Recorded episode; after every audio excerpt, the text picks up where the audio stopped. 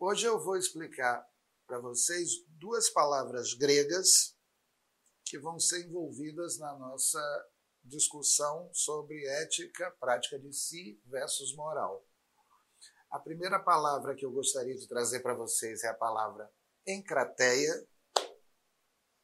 A segunda palavra que eu gostaria de explicar para vocês é a palavra sofrosine. Sofrosine é de fácil tradução. É, quem praticava a si próprio visando a sofrosine queria se tornar na vida um ser temperante. Ou seja, sofrosine é a palavra grega que nós traduzimos por temperança. Encrateia é um pouco mais complicada, porque encrateia é uma palavra que é condição da sofrosine, mas designa antes um combate interno que o ser humano deve travar consigo mesmo para poder se tornar temperante. Como é isso? É, a, a ideia é que ele corre o risco de se tornar na vida intemperante toda vez que ele for atender às solicitações do desejo sem nenhuma contenção de si. A ideia é que ele corre o risco de se tornar temperante quando se rende a vícios, a certos prazeres que o conduzam ao excesso, demonstrando assim que ele não tem nenhum cuidado de si, que ele não exerce sobre si nenhum domínio, nenhuma força. Pensando nisso, os gregos propuseram a palavra encrateia para designar com ela um combate, uma relação agonística entre forças, que normalmente a gente pensa como sendo uma relação agonística que se estabelece entre indivíduos. Só que os gregos pensavam a encrateia no lado interno de um único indivíduo, concebendo essa relação agonística como uma relação agonística a ser travada no interior da subjetividade. O que é isso? se pensarmos que a nossa subjetividade é regida por forças que nem sempre se encontram em harmonia, muitas vezes, quando determinadas forças triunfarem em você, talvez você esteja demonstrando ser um fraco, por não exercer sobre tais forças domínio algum. Partamos da premissa de que o desejo é uma força, partamos da premissa de que o desejo tende a um determinado prazer, passamos a premissa de que o da premissa de que o desejo tende a um determinado prazer, sendo uma força, buscando a obtenção desse prazer num determinado objeto que ele visa alcançar. Como dizíamos na vez passada, existem certos objetos que atraem o desejo, suscitam o prazer do ser desejante, mas que pode conduzir esse ser desejante a um estado de intemperança porque há prazeres que não admitem limite e que portam por isso mesmo um excesso. Pois bem, como a intemperança nos gregos é um vício, é preciso exercer sobre ela um domínio, exercendo rigorosamente sobre o desejo um domínio efetivo através de uma outra força chamada razão. Partindo dessa premissa de que o desejo é uma força e a razão deve ser igualmente concebida como uma outra força, breve entre o desejo e a razão pode se estabelecer uma relação agonística, onde o triunfo de uma força sobre a outra pode colocar em evidência um tipo humano intemperante, ou o triunfo de uma outra força sobre a primeira pode colocar em evidência um tipo humano temperante. Qual é a proposta do que eu estou tentando passar para vocês? Na encrateia, é preciso que as forças da razão dominem o desejo. E se é preciso que as forças da razão dominem o desejo, é fundamental que o desejo, a epitúmia, seja posto à prova para que você possa exercer sobre ele um domínio criterioso. Isso não ocorre com facilidade. Isso exige, para quem se põe à prova, um exercício agonístico, um combate interno travado entre razão e desejo, onde os dois oponentes se encontram em disputa, sendo que um deve subordinar o outro para que o indivíduo possa ser, se apresentar como um ser altivo capaz de exercer sobre si um controle. A encrateia é, nesse aspecto, um combate interno, um agon, uma relação agonística que ocorre no mundo interno do indivíduo, onde nessa relação agonística você exerce sobre certas forças um domínio, dobra certas forças submetendo-as ao comando de outras forças para mostrar ao mundo que você é capaz de cuidar de si próprio. Como apresentar essa relação agonística, dando sequência às aulas anteriores? Coloquemos esse problema no nível prático, no nível ético, como sendo um problema que pode ser visibilizado através de um combate. Concebamos esse combate como um, um, combate que pode ser intuído pelo próprio sujeito no momento em que ele se sente inclinado a fazer certas coisas, porque se encontra viciado por elas. E entendamos que o combate deve incidir exatamente na esfera do vício, a partir do momento em que, ao utilizar a razão, ele pode dizer não, aqui é necessário parar. Não é nada fácil. Nada fácil, porque os critérios são éticos, não são morais. É você quem está estabelecendo o limite para aquilo que você está fazendo. Você não está seguindo a opinião de uma maioria, mas está tentando estabelecer frente a si mesmo um domínio efetivo das coisas que possam ser boas ou ruins para você. E você sabe perfeitamente que a sua alma não é unitária, que nela concorrem forças muitas vezes opostas umas às outras. E ao saber disso, você deve igualmente saber que quando uma determinada força vence te conduzindo para a intemperança, você vai estar demonstrando a você mesmo que você é um fraco. O que é a encroteia é um combate de si por si, travado na subjetividade do ser humano. Onde nesse combate de si por si, o ser humano delibera frente a si mesmo que é necessário conter certos excessos para se tornar um ser nobre e ativo avaliando a encrateia dentro dessa perspectiva agonística, a gente pode dizer que a encrateia é, com certeza, a condição da sofrosine. Resta entender agora o que, que a gente está chamando de sofrosine. A palavra é traduzida para o português como temperança. E a temperança ao lado da justiça, ao lado da coragem, é uma virtude. Porque os gregos diziam que um ser humano temperante é um ser humano que demonstra ser capaz de conter o seu excesso passional.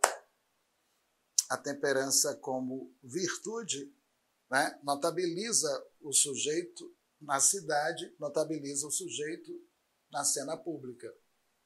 Só que para ser temperante, você tem que exercer sobre si um trabalho imenso.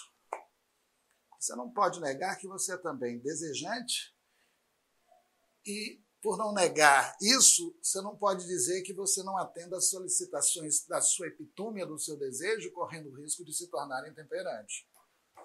Para se tornar temperante, você tem que exercer sobre si um trabalho imenso, e nesse trabalho imenso, muitas lutas, muitos confrontos, muitos combates são indispensáveis para que você possa, ao trabalhar a si mesmo, tornar-se um sujeito temperante, portador de uma virtude reconhecida por todos.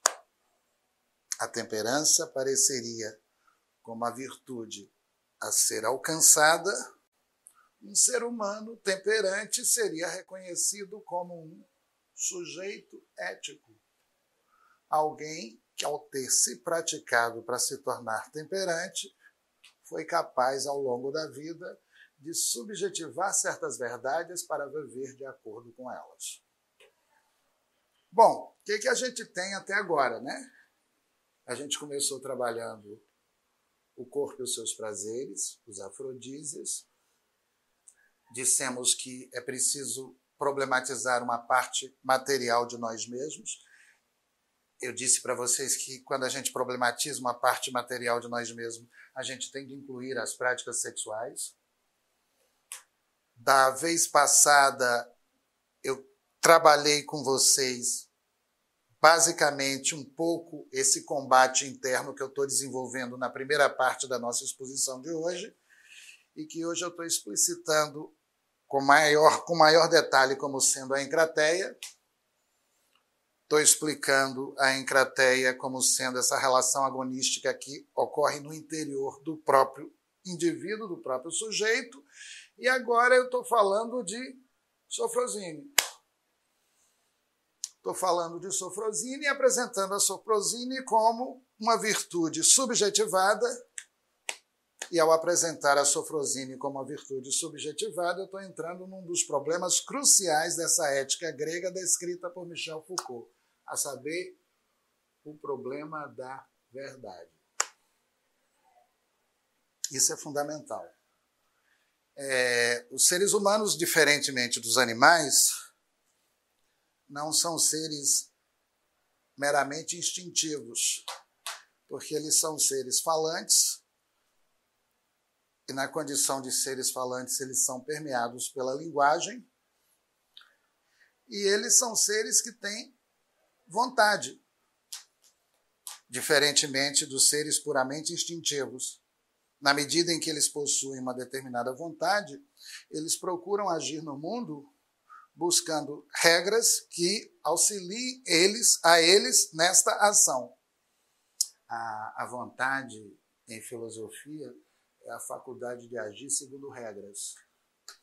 Então, toda vez que a gente planeja fazer alguma coisa querendo alcançar um certo sucesso, a gente formula a regra daquilo que a gente vai realizar. Dito de outra forma, os seres falantes estão o tempo inteiro utilizando a linguagem tá? para persuadir o outro ou para alcançar um determinado propósito na vida. Como seres de linguagem, eles estão subjetivando a linguagem para se comportar em frente ao outro, e na medida em que assim eles procedem, eles querem alcançar por intermédio disso algum êxito, por intermédio, algum êxito pela sua atividade. Pois bem, quando eu coloco o problema da verdade dentro dessas práticas de si e apresenta a subjetividade da verdade como um problema ético, o que eu estou tentando dizer é aquilo que você faz na vida frente ao outro, você crer que faz com convicção a partir de um trabalho que você exerceu sobre si mesmo? Ou você segue uma mera opinião de alguma coisa que você colheu pela influência do seu culto, do meio no qual você vive das suas crenças? aquilo que você faz, você faz movido pela convicção de que está fazendo alguma coisa que seja verdadeira para você, ou você está simplesmente no ouvir dizer, seguindo a opinião da maioria e correndo o risco de se arrepender logo depois que a opinião estiver tiver mudado, né? É, o problema da verdade é de extremada importância porque eu estou tentando pensar a verdade dentro da dimensão da prática de si. Não se trata de escolher as verdades que circulam no campo, no campo social. Não se trata de pensar as verdades que estão circulando na sociedade, mas de subjetivar a verdade para poder viver segundo verdades que sejam suas. Porque quando assim você procede, quando você subjetiva essas verdades para fazer de tais verdades suas verdades, ao agir de acordo com verdades que foram eleitas por você, você criará uma convicção a mais naquilo que você está executando na vida. Aqui, o Michel Foucault, de uma maneira muito peculiar e muito interessante, propõe que a gente faça uma distinção dessas verdades subjetivadas das verdades cumpridas por obrigação. Ele situa as verdades ditadas pela sociedade ao indivíduo como verdades construídas dentro de um dispositivo de saber-poder. Ele diz que nós escutamos ao longo da vida muita gente proferindo verdades e muita gente segue porque crê que aquilo seja uma verdade e obedece. Mas ele diferencia essas verdades impostas, tá certo? Nos dispositivos administrativos da cidade, da cidade, daquelas verdades que são subjetivadas e que passam a funcionar na sua subjetividade como aquilo que dará forma à sua conduta.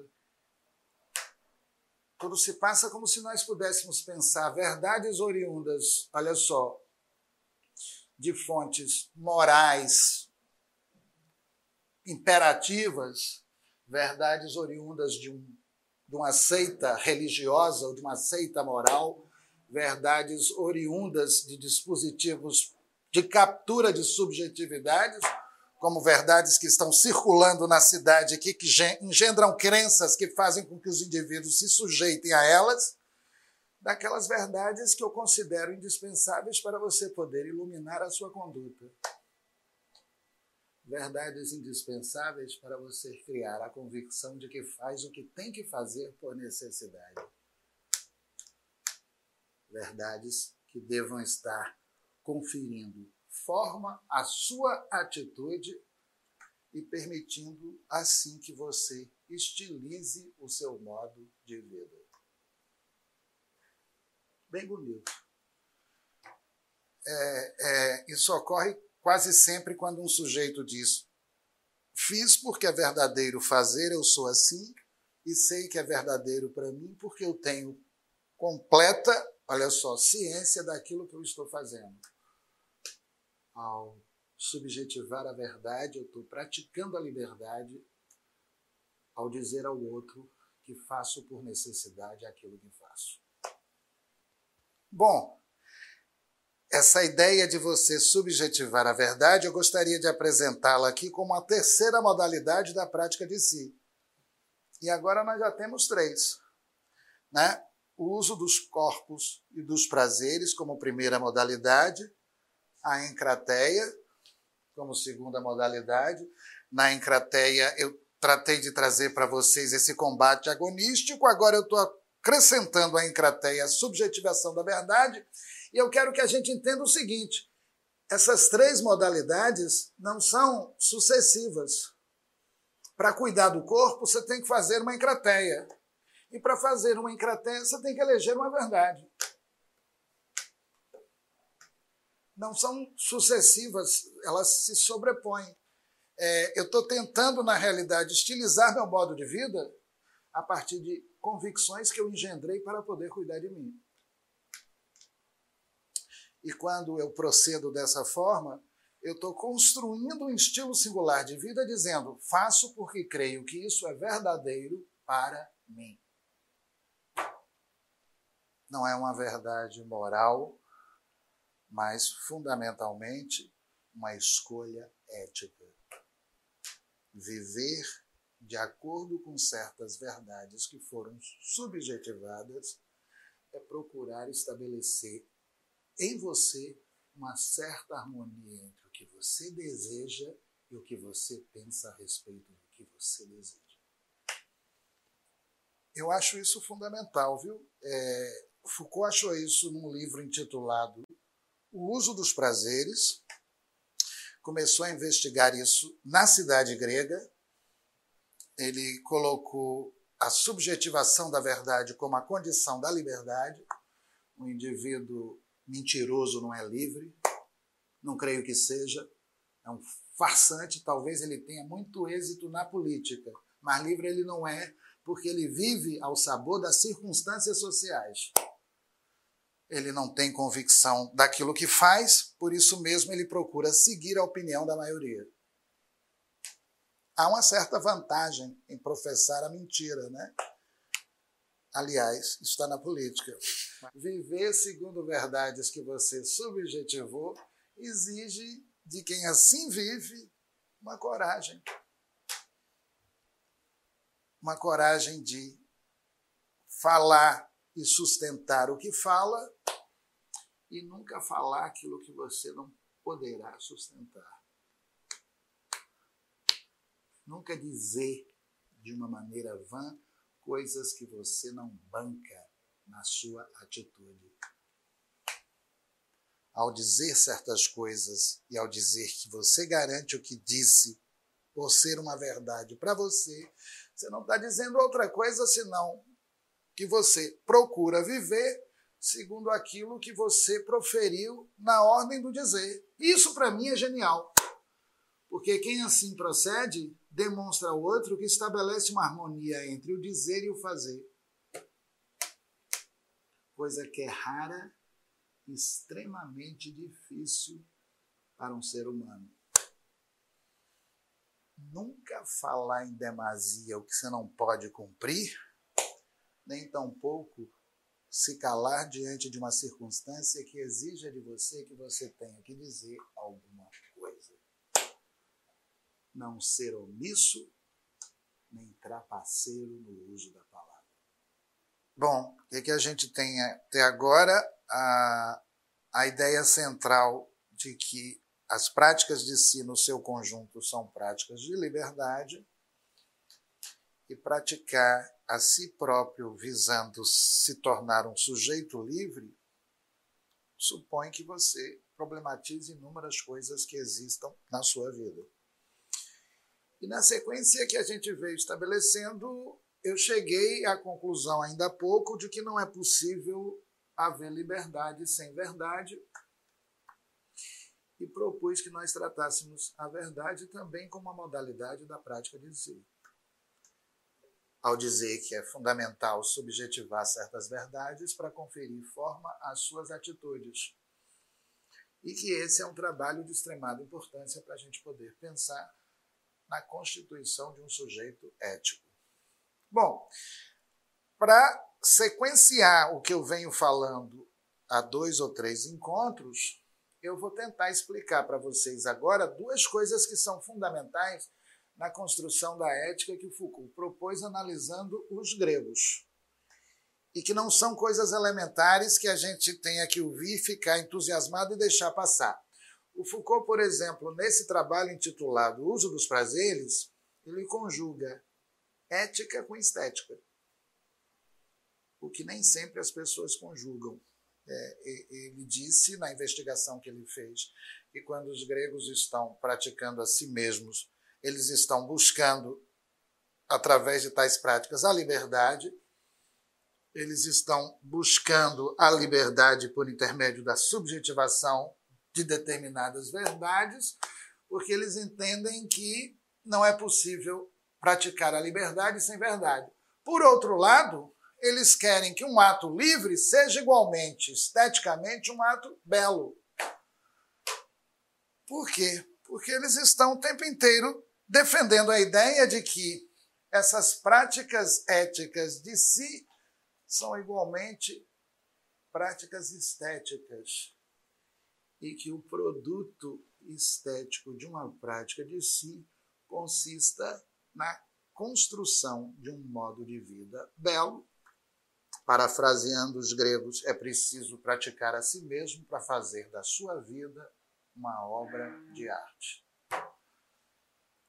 E aí, de uma maneira magistralmente bela, ele propôs que nós ligássemos a ética com a estética da existência e que introduzíssemos um tema muito caro na ética grega, que é o tema da beleza, que nós iremos tentar dramatizar na sequência estabelecida daqui para frente. O que significa fazer da vida uma obra de arte.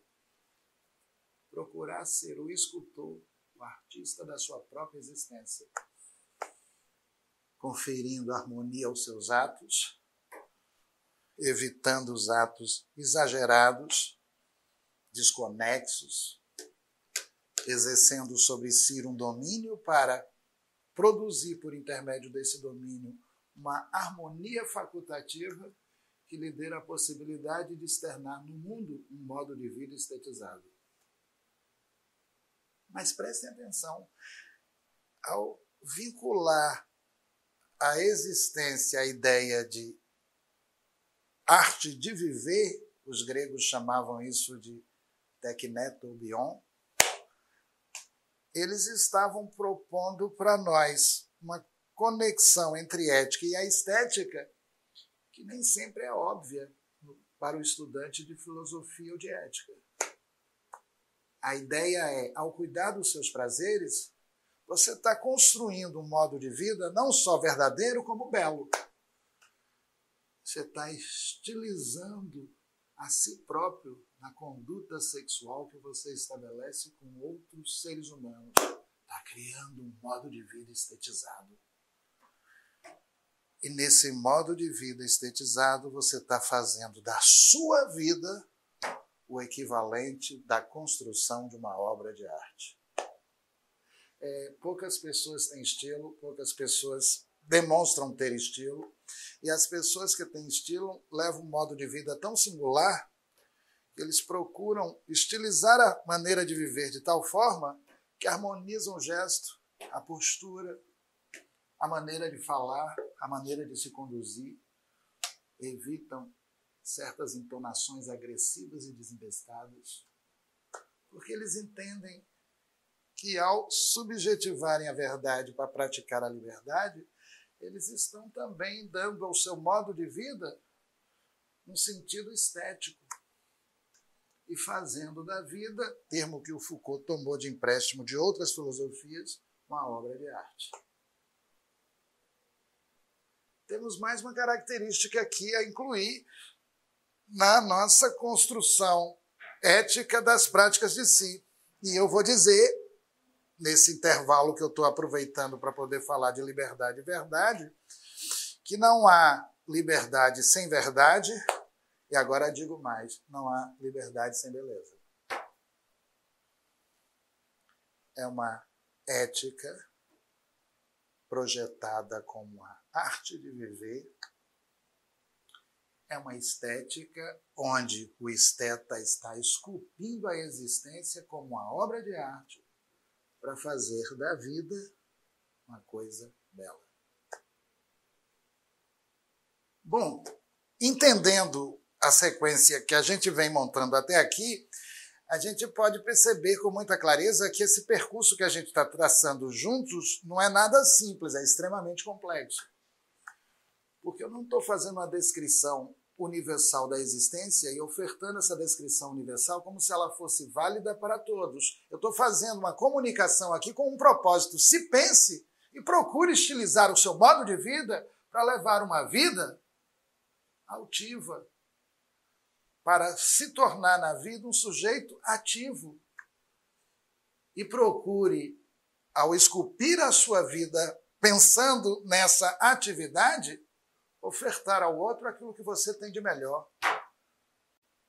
Procure, ao se pensar, se problematizando, dar ao outro uma forma de vida que seja esteticamente bela e eticamente verdadeira. quando conjugamos a beleza com a verdade, passamos a ter uma visão mais esclarecida do que daquilo que eu aqui estou chamando de prática de liberdade. Um sujeito livre, por favor, não pode ter vergonha de dizer o que é. E não pode trazer consigo segredos sujos como se ele estivesse envergonhado de desejos mal trabalhados. Um sujeito livre, mesmo que ele não seja, enquanto sujeito, bem aceito pela sociedade, ele se sente livre na exata proporção em que ele consegue expressar aquilo que ele é com harmonia, sem raiva, sem ódio. E transformar essa singularidade num estilo ímpar de vida. Mesmo que ele não seja bem visto pelos moralistas, ele será minimamente admirado, porque foi, enquanto sujeito, um ser capaz de dizer o que é sem vergonha. Foi capaz de afirmar o seu modo de ser, trazendo consigo, olha só, preocupações éticas e estéticas. Aqui convém lembrar muitos indivíduos que fizeram isso, né? O próprio Sócrates, que foi condenado na praça pública, porque as pessoas acusavam ele de estar seduzindo os adolescentes, e não era nada disso que estava acontecendo. E o modo de vida de Sócrates agredia a comunidade de tal maneira que ele foi obrigado a tomar cicuta. foi obrigado a uma cicuta, isso é muito importante. Eu me lembro de certos indivíduos que foram banidos pela sociedade porque levavam um modo de vida estético extravagante, mas eles estavam se dizendo éticos. É que, ao afirmarem aquilo que eles eram sem vergonha, o senso comum, quase todo criterioso envergonhado, movido pela inveja, transformou a inveja em acusação e lançou sobre eles a maldição da depravação. É terrível isso. Quando você leva um modo de vida sem vergonha de ser o que você é, você incomoda muito ser humano que leva um modo de vida com desejo barbário. Isso, às vezes, pode produzir no ser humano que leva um modo de vida com desejo no armário inveja, ódio. Quando você consegue levar um modo de vida mostrando aquilo que você é de uma maneira estética, sem agressividade, você vai incomodar muito o ser que vive no ódio. Porque não tem dignidade de apresentar o desejo no confronto com outros seres humanos. Dito dessa forma, a gente pode dizer que a ética, como uma prática de si, é uma estética da existência e uma limpeza da alma. É preciso tirar da subjetividade todo o entulho moral, todo o preconceito que faz com que você viva a sua existência no limbo, amaldiçoando o seu próprio desejo lançando sobre si a maldição da culpa por ser desejante e não tendo preocupação de cuidar de si para poder levar uma vida mais livre, mais espontânea e esteticamente mais. Pois bem, viu? É, cuidando dos prazeres do corpo, combatendo as dissonâncias internas, subjetivando certas verdades para viver segundo elas com coerência e procurando harmonizar os gestos. Ao fazer da sua existência um objeto ou uma matéria de problematização, você está construindo um modo de vida verdadeiro e um modo de vida belo. E quando você conjuga a beleza com a verdade, no terreno ético você está praticando a liberdade de ser o que você é, entendendo que aquilo que você é é o produto das inúmeras práticas que você exerceu sobre si mesmo. Ao se problematizar, você se torna um outro, o produto das suas problematizações. Qual o significado preciso disso? Você está fazendo da sua existência uma obra de arte e está fazendo da vida uma ética, produzindo a ética na existência, conjugando a ética com uma estética da existência, para ter como produto não um belo quadro, mas uma bela maneira de viver junta isso aqui que a gente vai polemizar isso depois. Porque um dos maiores estetas da cidade grega não viviam na cidade, viviam numa escola que ele chamava de jardim. Esse cara se chama Epicuro, a gente vai pensar ele depois. E ele criticava os cidadãos atenienses porque ele era um crítico da cultura, que dizia lá dentro só tem fanfarrão. Pessoas do verbo, artistas do verbo que não cuidam de si que censuram certos prazeres que são lícitos para vender no mercado preconceitos morais completamente ilícitos como verdades. E ele saía da. Ele fez uma escola, né? Essa escola se chama Jardim, criticava a cultura e praticava nessa escola a ética, mostrando que o que os aprendizes deveriam aprender ao fazer filosofia com ele era cuidar de si compreender o que a natureza é, para eliminar da cabeça os preconceitos oriundos da cultura. Porque quando você compreende o que a natureza é, eliminando os preconceitos da cultura, você pode levar um modo de vida mais harmonioso na esfera do prazer. E cuidar adequadamente dos seus prazeres é uma tarefa ética que nenhum ser humano que queira viver com algum decoro possa dispensar. Junto a isso, que estamos colhendo material importante para a gente produzir um caminho mais contundente. É, até então eu estou incluindo desejo, coisa que a maioria não inclui, deixa para uma prática existencial isolada do mundo, o que é uma mentira, porque o desejo está em tudo aquilo que a gente faz. Não tem jeito, tá? Em tudo aquilo que a gente faz, o nosso interesse de fazer um site vem de um desejo que nos move, tá? Eu estou tentando pensar que esse, esse combate interno está em todo mundo. Muitas vezes as pessoas vão trabalhar e se sentem obrigadas a trabalhar porque eles não elegeram o trabalho que eles estão fazendo. Ah, merda, eu queria fazer outra coisa, mas tem que trabalhar. Isso tem que ser pensado. Tem que ser pensado. O que eu estou fazendo aqui você poderia estar em outro lugar?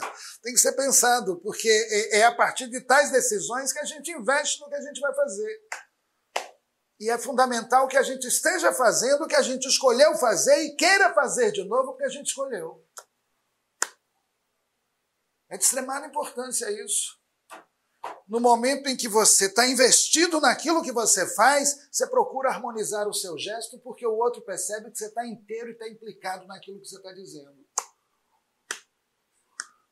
Você não está ali proferindo alguma coisa por uma mera obrigação de ter que dizer, mas você está investido porque você gosta do que você está dizendo.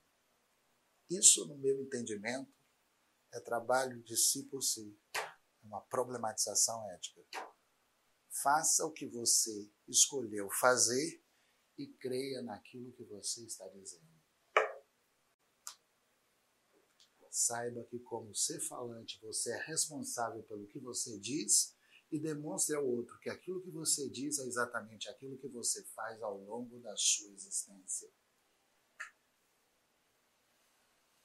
Procure se livrar dessas dissociações que irão te conduzir a viver de uma maneira X no escuro e de uma maneira Y às claras, né?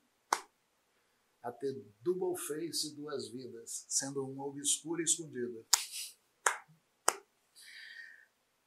Traga para a cena pública aquilo que você é a partir daquilo que você praticou. Entenda, porque aqui eu estou passando uma mensagem que eu vou repertorizar de uma maneira bem diferenciada em várias éticas que a gente vai explorar, que você não é alguma coisa a priori. O que você é é produto do que você faz. Não existe um ser em si antes da experiência. Você se constitui a partir das experiências que você faz. E se você fez experiências ao longo da vida de um ser submisso, foi nisso que você se tornou um escravo das suas paixões. Um ser viciado que não teve a audácia de dizer para o outro que foi capaz de problematizar a si mesmo. Importante isso, né?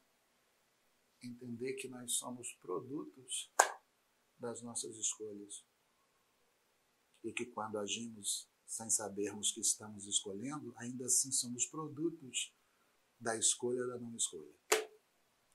Quem é que você é? Eu sou um indivíduo que não pude escolher. Mas você escolheu ou não escolheu? Eu acho que sim. Aí você flagra ele. Sacou, né? Flagra na hora. Mas por que, que você escolheu não escolher? Porque eu agi por devoção. Então virou um devoto por convicção, creio que sim. Creio que sim. De tanto repetir aquelas ladainhas, elas entraram na minha cabeça e hoje fazem parte do meu caráter. Só que eu não entendo que aquilo foi adquirido pela repetição. Eu penso que eu já nasci com aquilo. Não é verdade? Aquilo é uma ladainha. Não é? Eu parto da premissa de que não existe nenhuma substância ética prévia à experimentação. Eu parto da premissa de que o sujeito é produto das práticas de si. E se ele não se pratica, ele é um sujeito sujeitado a circunstâncias históricas e sociais. Eu parto da premissa de que o que a gente pode fazer sabendo disso é se praticar, se problematizar, procurar alterar a partir de si o seu modo de ser na cidade. É, se é para dizer de uma maneira um pouco mais audaciosa, é assim: ao invés de querer mudar as coisas fora de si, mude-se. Se você quiser mudar o mundo pela tua revolta, você corre o risco de produzir no mundo uma série de indivíduos revoltados. Não sei se isso é um bom negócio. Quando você oferta beleza, talvez as coisas fiquem mais interessantes. Mas quando você só doa ao mundo o seu ódio, você quer que a multidão tá, dê vazão a esse ódio como uma onda que se propaga de uma forma indefinida.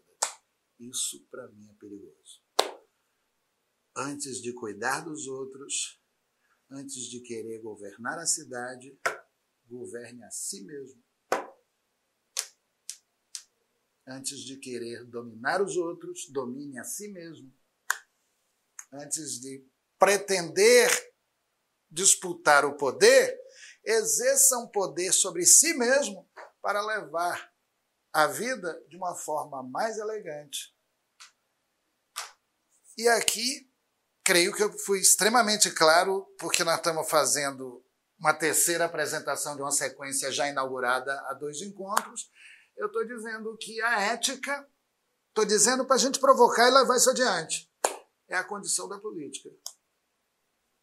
Um bom governante é um cara que governa a si próprio. É um cara que governa a si próprio, demonstra que governa com justiça, porque ele sabe que é justiça Governa com temperança porque ele sabe que é temperança. Governa sem preconceito porque ele conhece os conceitos daquilo que ele faz. Procura agir no mundo de uma maneira austera e elevada, porque subjetiva verdades que irão orientar o seu modo de vida ao longo da sua existência junto a tudo isso, e fecho a minha comunicação a partir de agora, a ideia de beleza. Trazendo mais um capítulo dessa série, dizendo que a finalidade de todas essas práticas é a produção de um sujeito livre. E eu acho que isso é o que deveria né, que é o que o ser humano deveria fazer todo dia. É, eu acho que a coisa mais importante que você tem que fazer na sua vida é cuidar de si mesmo. Podem me chamar de egoísta, porque quando você cuida de si, você vai apresentar ao outro um texto muito elegante e vai com certeza tornar as relações sociais mais interessantes. É, a ética está sendo proposta dentro dessa perspectiva. Muitos autores vão pensar isso. Eu estou usando o Foucault para iniciar o debate, mas, por exemplo, no século XVII, o Spinoza pensa isso. E pensa bem, que Spinoza diz: quando você se conduz com conhecimento de causa, você deixa de ser responsivo. Ao agir com conhecimento, você passa a ser causa adequada dos seus atos. Isso é uma prática de liberdade ao invés de você ser conduzido pelos outros, pela influência da opinião que os outros exercem sobre você, você passa a ser conduzido por critérios lógicos que foram construídos pelo seu pensamento. Ao invés de imitar os outros, você procura um critério lógico que dê a possibilidade de você agir com conhecimento de causa. Spinoza, no século XVII, disse: quando você age com conhecimento de causa, sua ação é livre. Porque você entende aquilo que você está fazendo. O Foucault, no século XX, Foucault nasce em 26 e morre em 84. No final da vida, propôs uma ética voltando aos gregos. Olha que coisa curiosa, que é essa ética que a gente está explicando aqui. E quando Foucault retoma os gregos para poder explicar a ética como prática de si, ele vai colocar coisas bem próximas daquilo que no século XVII o Spinoza colocou. Quando você pratica a si mesmo, você passa a ter de si um conhecimento mais adequado e subordina o conhecimento a uma prática de liberdade mais, mais elevada. Não basta se conhecer, mas é preciso se conhecer para se praticar melhor. E com isso ele subordinou Foucault o conhecimento à prática de si. E pensou o autoconhecimento apenas como um aspecto da prática de si. Porque é fundamental, para além do conhecimento, aprender a se colocar à prova, fazer exame da consciência, dobrar certas forças que são nefastas, porque quando elas retornam, elas vão produzir efeitos ruins em nós, e subjetivar certas convicções para poder encontrar ao término do processo, fechando aqui, uma tranquilidade de alma. Não há bem mais elevado na vida do que esse. Muito obrigado.